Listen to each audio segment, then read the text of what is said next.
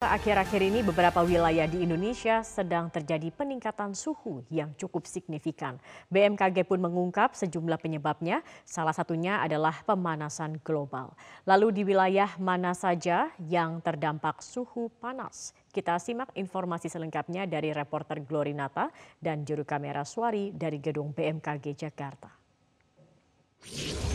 tahukah Anda bahwa beberapa hari belakangan ini di Indonesia saat ini tengah dilanda atau diterjang suhu panas yang mana rata-rata suhu perharinya bisa mencapai 30 derajat Celcius. Namun meskipun demikian dari Badan Meteorologi Klimatologi dan juga Geofisika menyatakan bahwa Indonesia tidak akan terkena gelombang panas seperti yang saat ini terjadi di Cina, kemudian India dan juga Thailand yang rata-rata suhu perharinya bisa mencapai 46 sampai 50 derajat Celcius. Nah, untuk lebih lengkapnya untuk eh, mendengar penjelasan apa saja faktor penyebab dan juga di mana saja uh, suhu panas ini akan menerjang Indonesia, saat ini sudah ada bersama dengan saya Ibu Rifda sebagai senior forecaster dari BMKG. Selamat pagi Ibu. Ya, Ibu mungkin bisa dijelasin terkait dengan uh, perkiraan suhu di Indonesia, khususnya di wilayah Jabodetabek ini berapa perkiraannya, kemudian dibandingkan suhu normalnya uh, biasanya ini berapa? Ya, kalau untuk wilayah Jabodetabek sebenarnya kalau dari uh, data pengamatan yang sudah uh, diterima oleh BMKG selama ini normalnya berkisar antara 33 untuk suhu maksimumnya ya 33 hingga 36 uh, derajat Celcius. Nah, ini yang dari kemarin tanggal uh, 23 terakhir dan tanggal 24 sedang digenerat ya.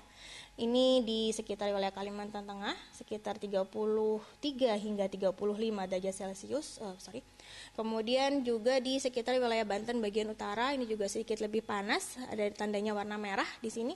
Itu juga sekitar 34,9 derajat Celcius. Jadi sekitar rentannya masih sekitar 33 hingga 35,9 derajat Celcius kalau secara umum. Ya, ya? Betul.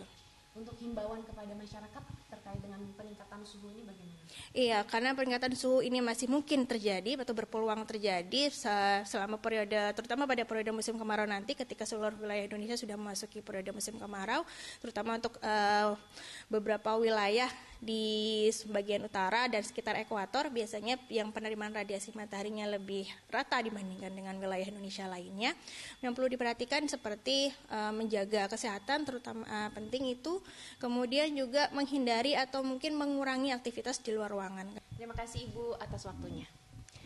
Pemirsa itu tadi penjelasan lengkap terkait dengan faktor penyebab peningkatan suhu yang saat ini terjadi di Indonesia. Dan memang eh, BMKG sendiri memperkirakan untuk suhu di wilayah DKI Jakarta hari ini eh, berkisar antara 24 sampai 31 derajat, kemudian kelembapan udaranya 75 sampai 95 persen. Dan untuk perkiraan cuacanya sendiri diperkirakan akan terjadi hujan pada siang hari sekitar pukul 1 siang sampai 7 malam.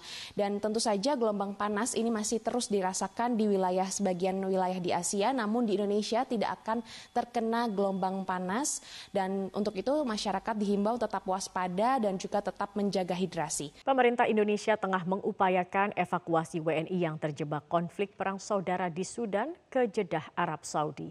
Untuk keperluan ini TNI telah mengirim 39 personel Satgas evakuasi WNI untuk melakukan penjemputan menggunakan pesawat TNI ke Jeddah, kemudian melanjutkan perjalanan ke tanah air dengan menggunakan pesawat komersial.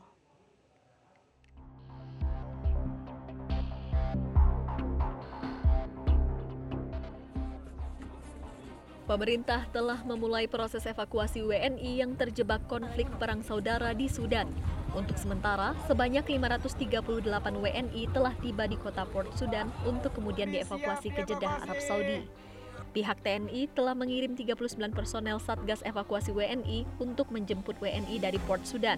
Pada tahap awal, penjemputan akan dilakukan untuk 291 WNI kategori darurat seperti ibu hamil dan orang sakit.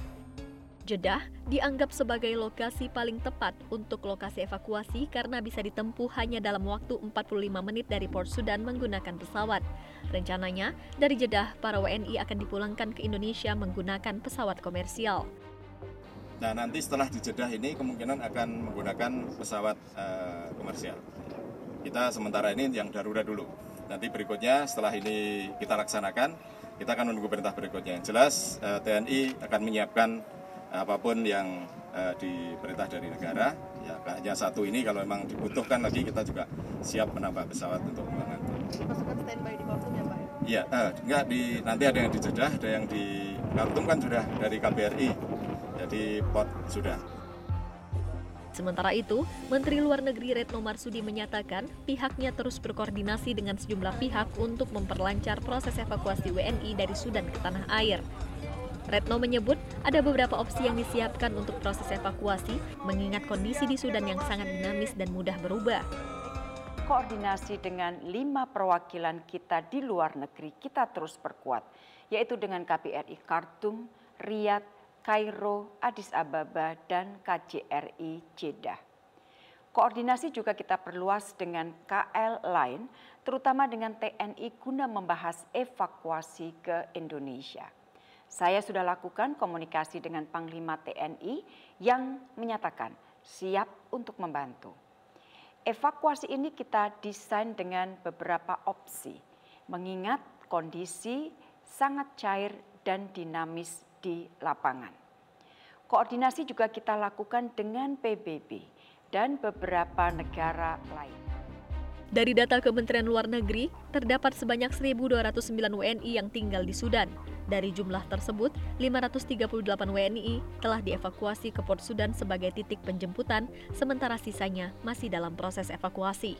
Seseorang siswi SMA di Cianjur, Jawa Barat tewas dibunuh mantan pacarnya. Korban tewas usai ditembak menggunakan senapan angin.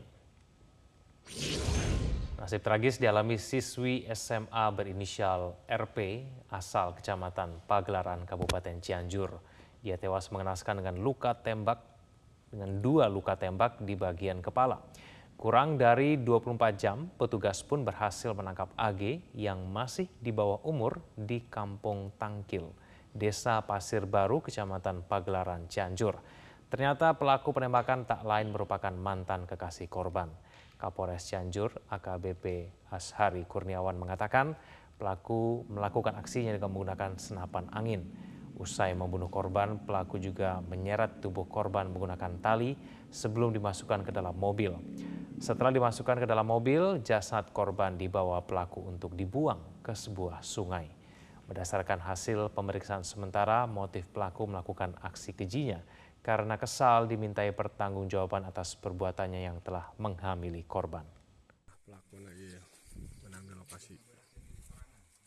Pada saat ditemukan berada di aliran sungai bawah jembatan ya di uh, Kecamatan Sukanegara yang selanjutnya setelah ditemukan uh, di TKP kami segera melakukan penyelidikan dan alhamdulillah berhasil mengamankan diduga pelaku di mana diduga pelaku ini adalah uh, mantan teman dekat daripada si korban. Adapun motifnya uh, dari hasil pemeriksaan sampai dengan saat ini bahwa uh, terjadi cekcok sebelum peristiwa pembunuhan tersebut antara si korban dengan si pelaku. Pemirsa seorang wisatawan tewas terseret arus dan tenggelam di tempat wisata pemandian Pinto Satrio Pidi. Jenazah korban ditemukan mengapung oleh tim Basarnas 500 meter dari lokasi pertama kali dinyatakan hilang. Setelah 21 jam dinyatakan hilang di sungai, seorang remaja yang merupakan warga Kabupaten Pidi Aceh akhirnya ditemukan oleh tim SAR gabungan. Jenazah remaja berusia 16 tahun ini ditemukan 500 meter dari lokasi pertama dinyatakan hilang. Korban diketahui sedang berwisata di tempat pemandian bersama teman-temannya pada Senin kemarin. Namun korban terbawa arus dan tidak sempat ditolong warga dan teman-temannya. Upaya pencarian korban sempat terkendala akibat air sungai keruh dan mengalir deras. Presiden Joko Widodo mengecek kesiapan sejumlah lokasi yang akan digunakan dalam rangkaian KTT ASEAN di Labuan Bajo, Nusa Tenggara Timur.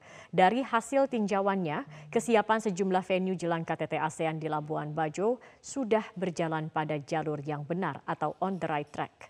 Hal ini dikatakan oleh Menteri Luar Negeri Retno Marsudi usai mendampingi Presiden Joko Widodo dan Ibu Negara mengecek kesiapan sejumlah lokasi jelang berlangsungnya KTT ASEAN di Labuan Bajo pada tanggal 10 hingga 11 Mei 2023 mendatang. Selain mengecek kesiapan sejumlah venue KTT ASEAN, Retno juga melaporkan terkait kesiapan dari Bandara Labuan Bajo yang telah menyiapkan jalur khusus bagi penerbangan domestik maupun internasional. Dari hasil tinjauan, Menlu menyebut dua minggu jelang terselenggaranya KTT ASEAN di Labuan Bajo, persiapan berada pada jalur yang benar atau on the right track.